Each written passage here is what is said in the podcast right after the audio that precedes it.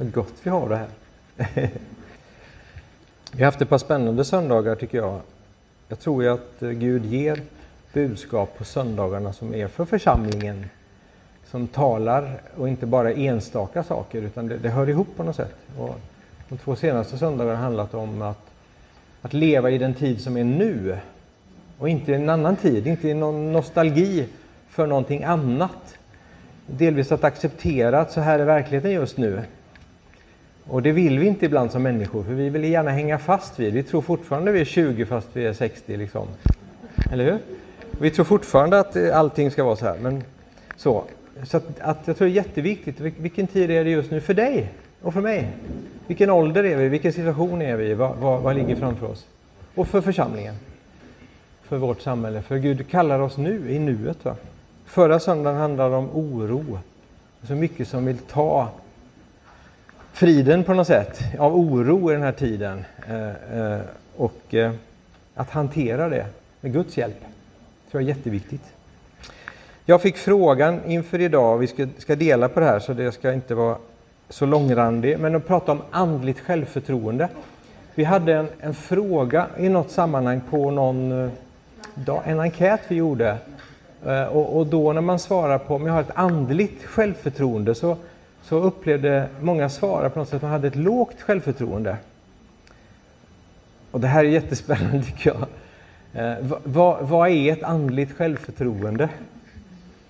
Man pratar ju om självförtroende och själv, självkänsla som olika saker. Självkänslan det är mer mitt hjärta, min upplevelse på något sätt. Självförtroende är, är vad jag förmår och det jag gör. Är det så att vi är osäkra att leva våra liv som kristna? Eller vad, vad är en då, låg andlig självkänsla? Eller självförtroende? Jag vet inte, men, men jag, jag, jag tycker det här är spännande att, att fundera lite över. För vi kallar det att leva fullt ut för Jesus. Och vad innebär det?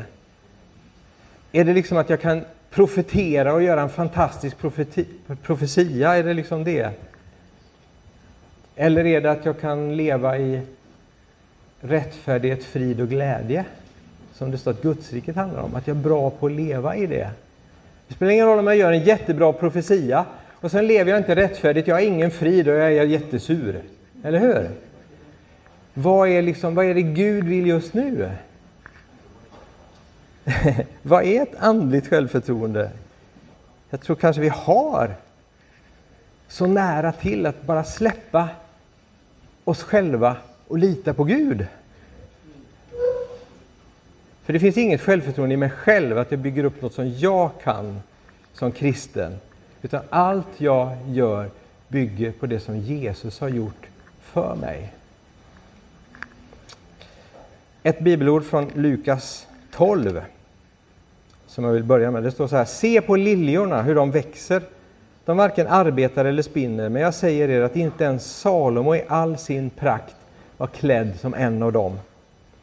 Om nu Gud ger sådana kläder åt gräset som idag står på ängen och imorgon kastas i ugnen.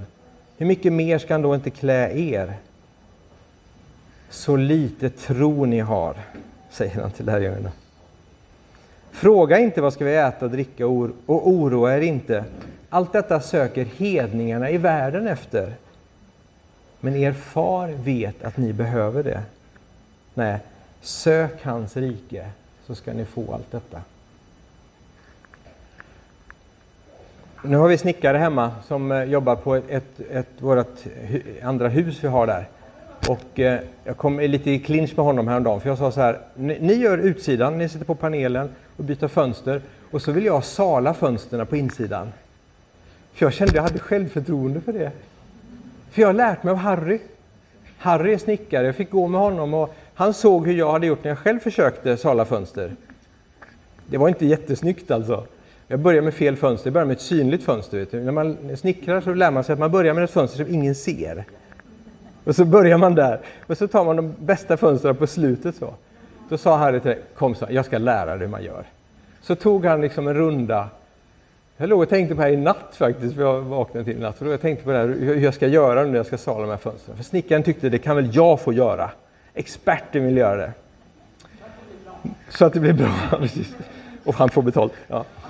Eh, men då kände jag så här, nej men jag har självförtroende för att göra salning på insidan och sätta listerna. Jag har lärt mig, jag har gått bredvid, jag har testat själv. Och jag tror det, det är precis det som lärjungaskap handlar om. Att vi får se, vi får gå bredvid och vi får lära oss av någon hur man gör. Och då, då behöver jag inte säga att jag har dåligt självförtroende. Utan jag, jag kliver in i det här. Jag tror att vi har två saker i luften över vårt land som hela tiden påverkar oss. Och det ena är individualism. Alltså vi läser på något sätt allt vi hör så här i, i denna tiden. Det liksom pekar mot att du kan göra det själv, du kan lösa det. Du måste liksom bygga upp din egen identitet. Du måste vara bra liksom själv. Liksom, va? Och det andra som är, det är den, den liksom sekularisering som är. Att Gud får inte plats i det offentliga. Det, är liksom, det, det ges inte utrymme till det här på något sätt. Och så blir vi styrda av det så att vi känner att Att vara, vi kanske till och med till och slut upplever bara det, det är overkligt att vara en kristen. Är det med? Vi tappar liksom botten eller grunden vi står på. Och jag tror att, att de här två sakerna måste vi vara medvetna om. För de går lite stick i stäv med evangeliet. Det finns en, en man som jag tycker om, en förkunnare som heter Magnus Malm. Han, jag ska bara ge de här tre punkterna som, han, som jag själv har. Jag läste för länge sedan och har det här som ledstjärna. När jag ser saker som händer, när jag försöker bedöma saker och se. Han säger att, att det kristna livet, det är alltid ett gemensamt liv. Idag så frestas man antingen att liksom gå sin egen väg och bli individualist. Eller ansluta, ansluta sig till ett system. Att det funkar på ett visst sätt, ett visst mönster. Man bygger församlingar på det sättet idag också ibland. Att det blir på något sätt ett koncept som gäller. Är ni med? Så det blir viktigare med konceptet. Är ni med? Det blir viktigare att vi gör rätt än att vi liksom följer Guds hjärta. Det var som en, en, en lärare uppe på universitetet i Karlstad. Hon var på någon föreläsning och pratade om det här med New Public Management. Liksom all dokumentation som vi gör. Och så hade hon en föreläsare som pratade om det här som sa liksom så här. Det viktigaste ni gör, sa hon till ett gäng vårdbiträde som jobbar på tolv procent. Det viktigaste ni gör, det är dokumentationen. Och då så reser hon sig upp och säger så här. Är det inte de äldre på äldreboendet vi jobbar på som är det viktigaste? Ah, ah. Jag älskar att lyssna till henne. Hon är inte ens troende vad jag vet, men hon har väldigt bra saker. Eh, och det, det är det här som är på något sätt att... att det är den tid vi lever i individualism. Antingen så ansluter mig till en viss, en viss system eller en viss tänkande. Eller så blir jag liksom, jag är den som kan allt. Bakar rätt, har rätt kläder, rätt heminredning. Liksom visar upp den bästa sidan. Jag, liksom, jag bygger mitt eget varumärke. Eller så är att vara troende någonting vi gör tillsammans där vi faktiskt behöver varandra. Vi behöver relationerna, vi behöver gemenskapen, vi behöver livet tillsammans. Och det andra är sekulariseringen som jag är inne på de här punkterna här egentligen. Gemensamt liv, jag tar dem istället. Det andra pratar om det är, det är ett annorlunda liv. Att leva kristen är inte att jag anpassar mig till denna världen utan jag anpassar mig till Guds hjärta. Eller hur? Saltet fungerar bara i den situation den gör skillnad. Vi vet att det ska vara salt och ljus. Eh, när saltet säger så här, inte saltar längre så är det ingen idé. När ljuset inte lyser längre då gör det inte skillnad mot mörkret. Är du med? Så våran kallelse är att vi är annorlunda gentemot den här världen. Världen vill anpassa oss till denna världen. Vi ska anpassa oss till Gud. Till Guds rike. Sök först Guds rike. Vi lever ett annorlunda liv vad det gäller. De tre vanligaste liksom, områden man nämner, ska man kunna säga många saker om, men det är ju pengar, sex och makt. Alltså saker som påverkar varje människa som vi lever i. Där vi behöver hämta eh, kraften i hur vi lever ifrån Guds ord, ifrån Guds riket. och vara ett, ett annorlunda folk. Och den tredje punkten är det som är den här fyrarna. Gemensamma livet, annorlunda livet. Det är att det är ett offentligt liv. Trycket är jättestarkt i Sverige idag att tron är privat. Men tron är inte privat, den är offentlig. Jesus var aldrig privat. Jesus gjorde allting offentligt. Han predikade offentligt, han bad för sjuka offentligt. Han, han påtalade orättvisor offentligt. Det, det fanns alltid ett salt till det, så att säga, va? Jesus gjorde. Så att följa Jesus är inte en personlig grej för dig, för då har vi missuppfattat någonting. Utan det är någonting som är offentligt, som ska påverka vår arbetsplats, vår stad, våra, vårt samhälle.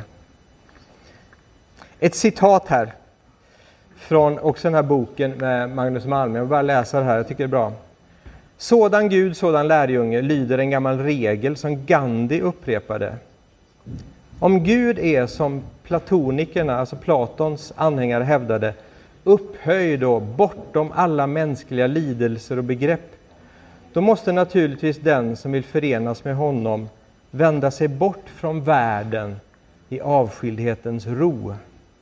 Om Gud bara är den kravlösa brunnen av förlåtelse som den reformatoriska traditionen har drivit. Den, om vi har den Gud som platonikerna, Platons anhängare, hävdade. Upphöjd och bortom alla mänskliga lidelser och begrepp. Då måste naturligtvis den som vill förenas med honom vända sig bort från världen och söka honom i avskildhet. Det kan ju vara den bild du har av Gud. Jag är ute efter, vad har du för bild av Gud? Och om Gud bara är den kravlösa brunnen av förlåtelse som den reformatoriska traditionen har drivit, då är den naturliga platsen för en kristen i kyrkbänken, där vi passivt tar emot det predikade ordet. Men om ordet faktiskt blev kött och blod, mitt ibland fiskebåtar, demonstrationståg och bröllopsfester, då är hans efterföljelse en offentlig angelägenhet.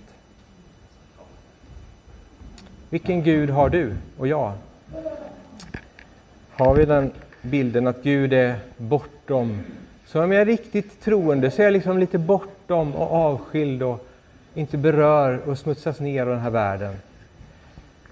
Eller jag är den som bara lyssnar på predikan och sitter stilla och tar emot undervisning, så, så får jag allt jag behöver. Eller lever du mitt i bruset bland människor och är salt och ett ljus där? Så lite tro ni har, sa Jesus till dem, tyckte att de bekymrade sig. Tro är ju att jag har gått bredvid, att jag har fått höra, att jag har lärt mig, att jag litar på och känner Gud.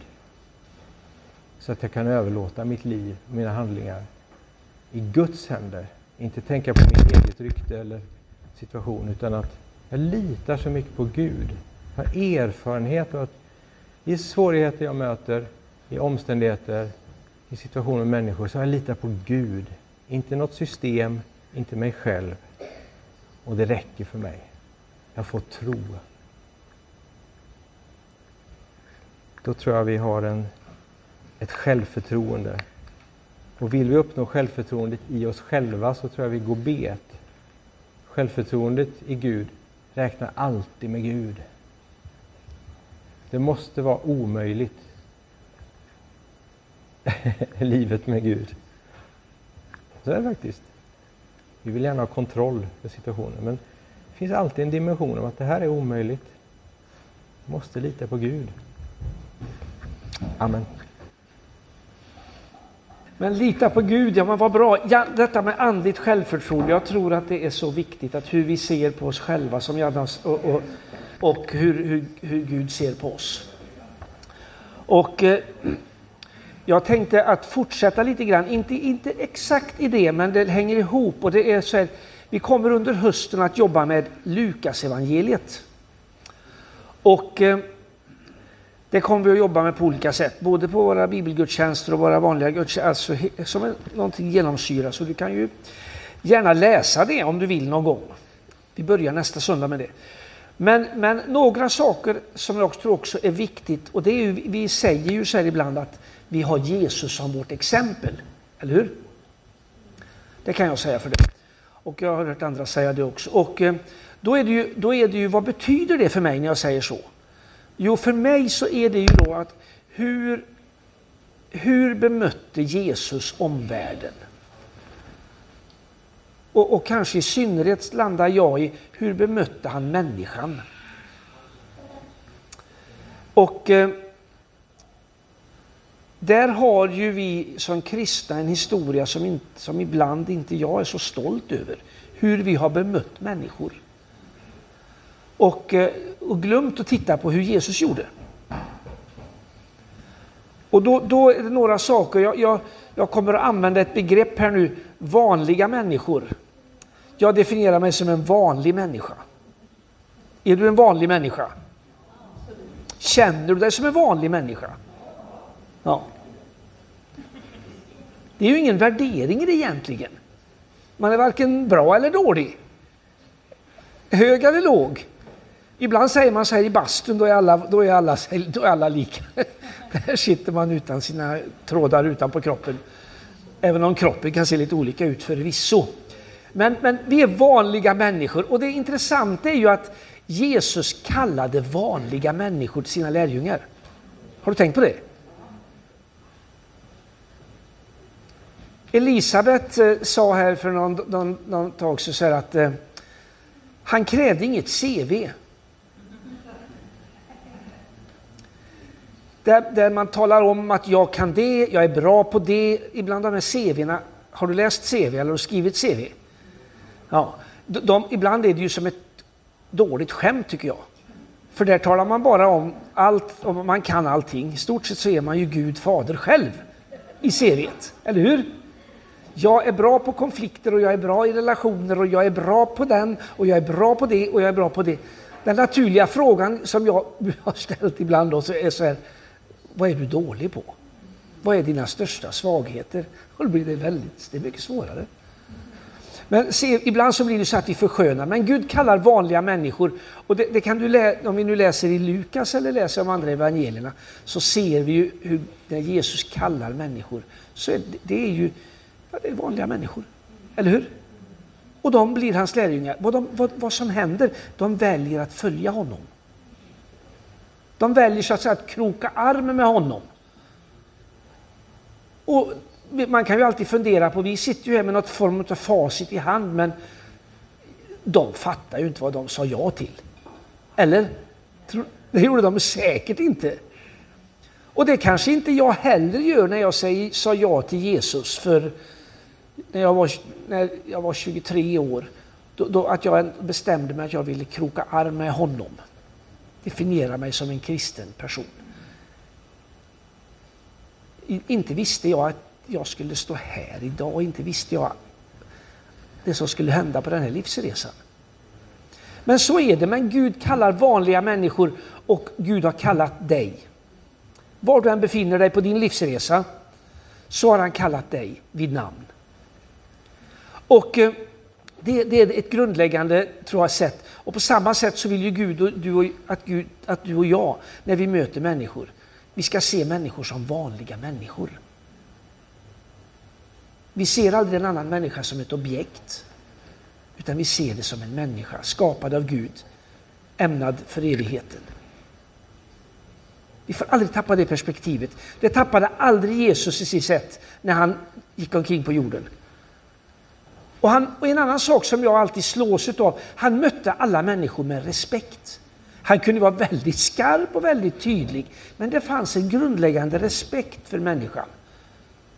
Han såg aldrig ner på människor. De som Jesus hade svårast för, det var ju de skriftlärda och fariseerna.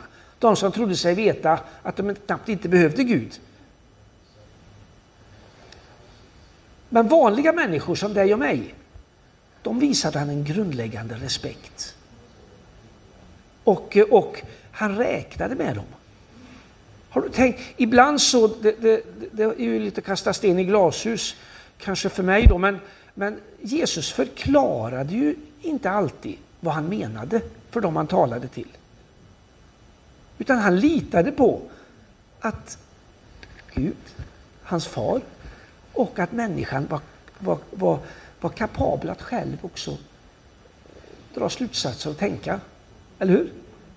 Ibland så förklarar vi så vi tror att den vi talar till inte fattar något. Men, men Jesus mötte alltid människor på ett respektfullt sätt. Han såg aldrig ner på en annan människa. Sen var det ju, det fick ju lärjungarna hela den vandringen under de åren när de gick, var på jorden här när Jesus, innan Jesu död och uppståndelse. Så, så blev ju deras världsbild gång på gång tillknucklad eller vriden, eller hur? Han, gav, han visade på nya sätt att tänka. Och ett sånt här nytt sätt, och det var ju att, bland annat då, att lyfta upp den vanliga människan. Eller hur? Och eh, han, han lyfte också upp hur, hur han mötte, jag, jag bara några exempel utifrån Lukas evangeliet. Vi har berättelsen om den barmhärtige samariten, vet du? Där, där det kom en, en, en, sam, sama, en samarit som då sågs ner på utav många. Men, och, och de som då kanske i samhällets hade en lite högre status. De, de ja, stackars den, eller också gick de förbi. Och så kommer det en som då inte skulle bry sig om honom. Den här, den här rövaren, det var det samariten, samarien som kom och brydde sig om honom. Alltså den som många såg ner på, den som många föraktade, det var den som gjorde rätt. Det var den som gjorde Guds vilja. Tanken reds runt liksom. Och, och, och eh, Jesus upphöjde ju, alltså han säger så här i Lukas fjorton att den som upphöjer sig själv, den ska bli förödmjukad. Alltså, Jesus han, han, han bemötte alltid underifrån på något sätt. Du vet ju när han skulle tvätta fötterna på lärjungarna. Du vet ju att alltså, han kom alltid med en attityd utav att lyfta. Och om vi ska ha Jesus som exempel så tror jag att det finns mycket, mycket här i evangelierna som vi behöver bara lite grann kanske vrida om så att det blir på riktigt. För det är det livet, tror jag, som Gud vill att vi ska leva. Jag tror också det är det livet som ingjuter ett självförtroende, för då är det Gud. Alltså, Paulus säger så att det inte, vi, det, vi predikar inte oss själva, säger Paulus. Utan vi predikar Jesus Kristus. Vi predikar inte Fristaden. Jag predikar inte Anders. Du predikar inte vad du heter. Utan vi predikar Jesus Kristus.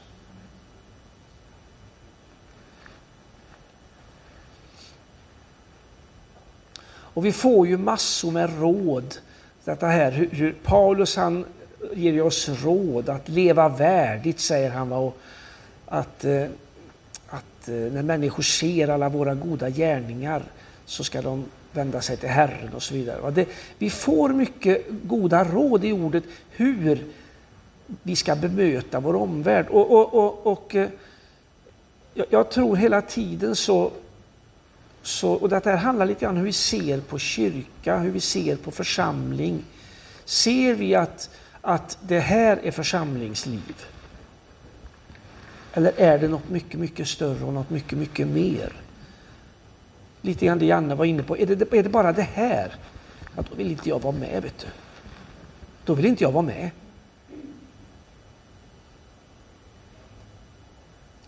Jag tycker det här är fantastiskt att få mötas. Men jag tror att det, det är liksom det, den övriga delen av mitt liv som är, kan man säga, jag ska inte säga den viktigaste, för då, då kanske, men vi ska inte ställa det mot vartannat, men, men, men som är väldigt, väldigt viktig. Och, och jag, jag, jag, skulle, jag skulle önska att vi som församling får... Vi syns redan mycket i vår stad. Vi påverkar redan en hel del. Men jag skulle vilja se mycket, mycket mer. Ibland så är det någon som berättar att jag fick prata med min granne. Igår hade jag min granne hemma på middag. Jag hjälpte, eller vad det nu kan vara. Och jag tror det är det som är att leva livet. Och om vi tappar det perspektivet, då blir vi till sist väldigt trötta på att sitta så här. Men om vi lever det livet, då tror jag det här blir ett tillfälle där vi på något vis... Då får vi framförallt sjunga helig, helig, helig. Upphöja honom som har kallat oss vid namn, som vi får tjäna med våra liv.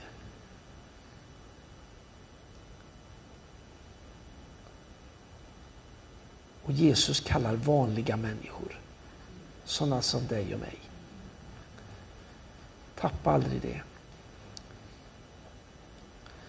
Och jag skulle vilja avsluta bara med att ställa egentligen två frågor som du gärna kan, du kan fundera på det här. Vi kommer att jobba med det här en del under, under året som ligger framför. Men, men det ena är så här. Alltså, du vet ju att Paulus säger att vi är Kristusbrev. Det känner du igen. Det säger han i andra Korintsebrevet. Och där säger han så här att det är inte skrivet med bläck, utan det är skrivet med den levande Gudens ande. Inte på tavlor av sten, utan på hjärtan. Människohjärtan, tavlor av kött står det. Människohjärtan. Han har skrivit någonting på ditt hjärta. Någonting. Och det, det är någonting som... Det är det brevet som du får bära omkring. Då är det inte ett brev som handlar om Anders för min del, utan det är ett brev som handlar om Kristus. Han som har kallat en vanlig pojk, gubbe idag, till att tjäna honom. Och då kan man ställa sig frågan, vad kan människor du möter läsa i och genom ditt liv? Den frågan är bra att ställa sig ibland. Vad läser människor när de möter dig? Janne nämnde för någonting. Är du en sur, klagesam prick? Ja, det är väl. Då, då läser man ju det. Ja, det är den här, han bara klagar eller hon bara gnäller på allt och allt. Då är det det som du skriver. Men då är det kanske att det är någonting som, du, du, som, som den heliga ande behöver rätta till i ditt, för han har skrivit på ditt hjärta. Det betyder ju inte att, att inte det kan vara jobbigt och så svårt. Men, men människor läser ju ditt och mitt liv. Och det gör de. Det är ju både vad jag säger och vad jag gör. Hela, hela allt. Vi säger ju ibland så att dina barn gör inte vad du säger utan det du gör. Och det ligger väldigt mycket i det. Inte bara barn utan det gör vi även vi vuxna. Om jag säger så här till, till någon här. Jag, jag, jag uppskattar dig jättemycket. Och sen visar jag på allt sätt att jag inte gör det. Då hade det varit bättre att vara tyst faktiskt. Så vad, vad kan människor du möter läsa i och genom ditt liv? Den frågan får du gärna ta med dig. Och sen skulle jag vilja ställa en fråga till dig som du kan få fundera på lite grann. Och det är, vilken församling vill vi ha? Det är ju en jättefråga. Det är ju en jättefråga. Men vilken församling vill vi ha?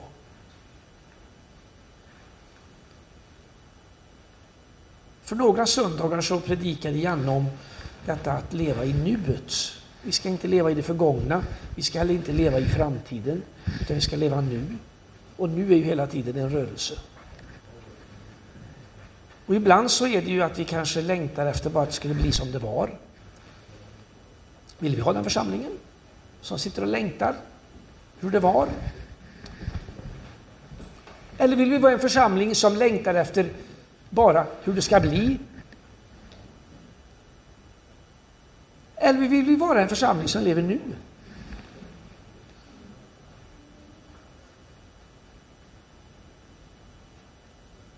Det betyder inte att vi inte är tacksamma för det som var. Och vissa saker kanske vi inte är tacksamma för. Det betyder inte att vi inte har, att Gud ger oss visioner, profetiska tilltal om framtiden. Men vi kan inte leva någon annanstans än här. Eller hur? Just idag är vi i Remensparken, just nu sitter vi i rotundan och vi kommer att vara tillsammans förhoppningsvis den här dagen. Har det gått ihop och vi kanske till och med kan få goda samtal där vi kan få uppmuntra varandra, vi kan få ge varandra tankar som vi inte hade förut och så vidare. Det är idag.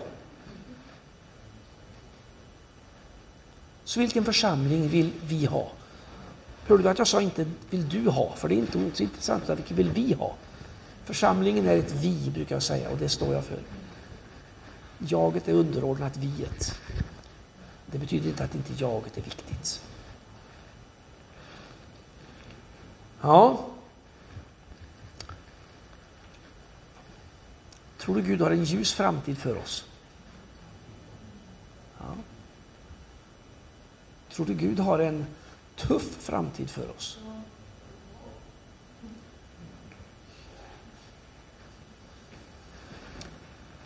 Tror du att Gud vill mobilisera församlingen Fristaden att vara en församling som lever nu? Hoppas det. Hur ska det se ut då, kan man ställa sig frågan. Ja, jag vet inte riktigt det. Men jag tror Gud kan visa oss och Gud kan leda oss. För jag önskar, om jag får ha en önskan och en dröm, det är ju att, att våra liv, vi som sitter här och många andra, idag firar man femtioårsjubileum uppe i Bäve, fantastiskt roligt. Många människor som fått möta Gud där. Man firar mässa in i Uddevalla församling, man firar gudstjänst i Södertum, man firar i Pingst, man firar på många platser. Jag skulle önska att vi som kyrka ifrån de olika församlingarna ändå mer får påverka vår stad. När människor läser våra liv så ska de se, wow, de älskar varandra. Det är någonting som de har som inte jag har. Det är någonting som jag skulle behöva. Och så kan det leda till goda samtal. Leda till ett förändrat liv, ett förvandlat liv. Att man får ta emot Jesus som sin frälsare.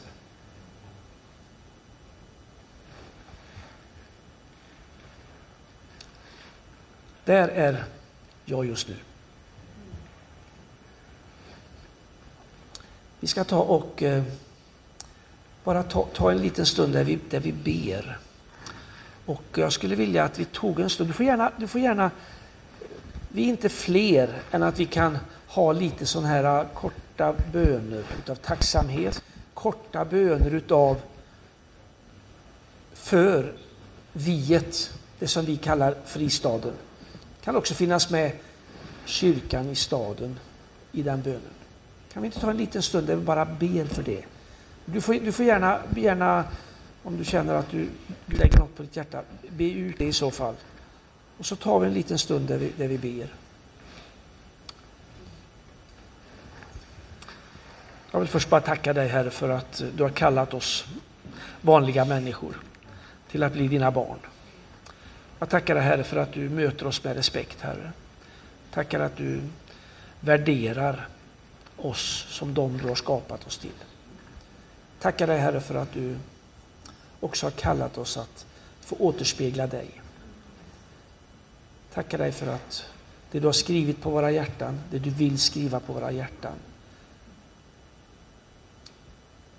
Som man, som människor vi möter kan få läsa när de ser våra liv. Jag vill tacka dig för var och en av oss här inne. Att du vill bara komma till var och en just nu. Med uppmuntran, med utmaning. Med påminnelse om vad du har sagt och du har gjort. För att vi ska kunna gå vidare. Tack Jesus.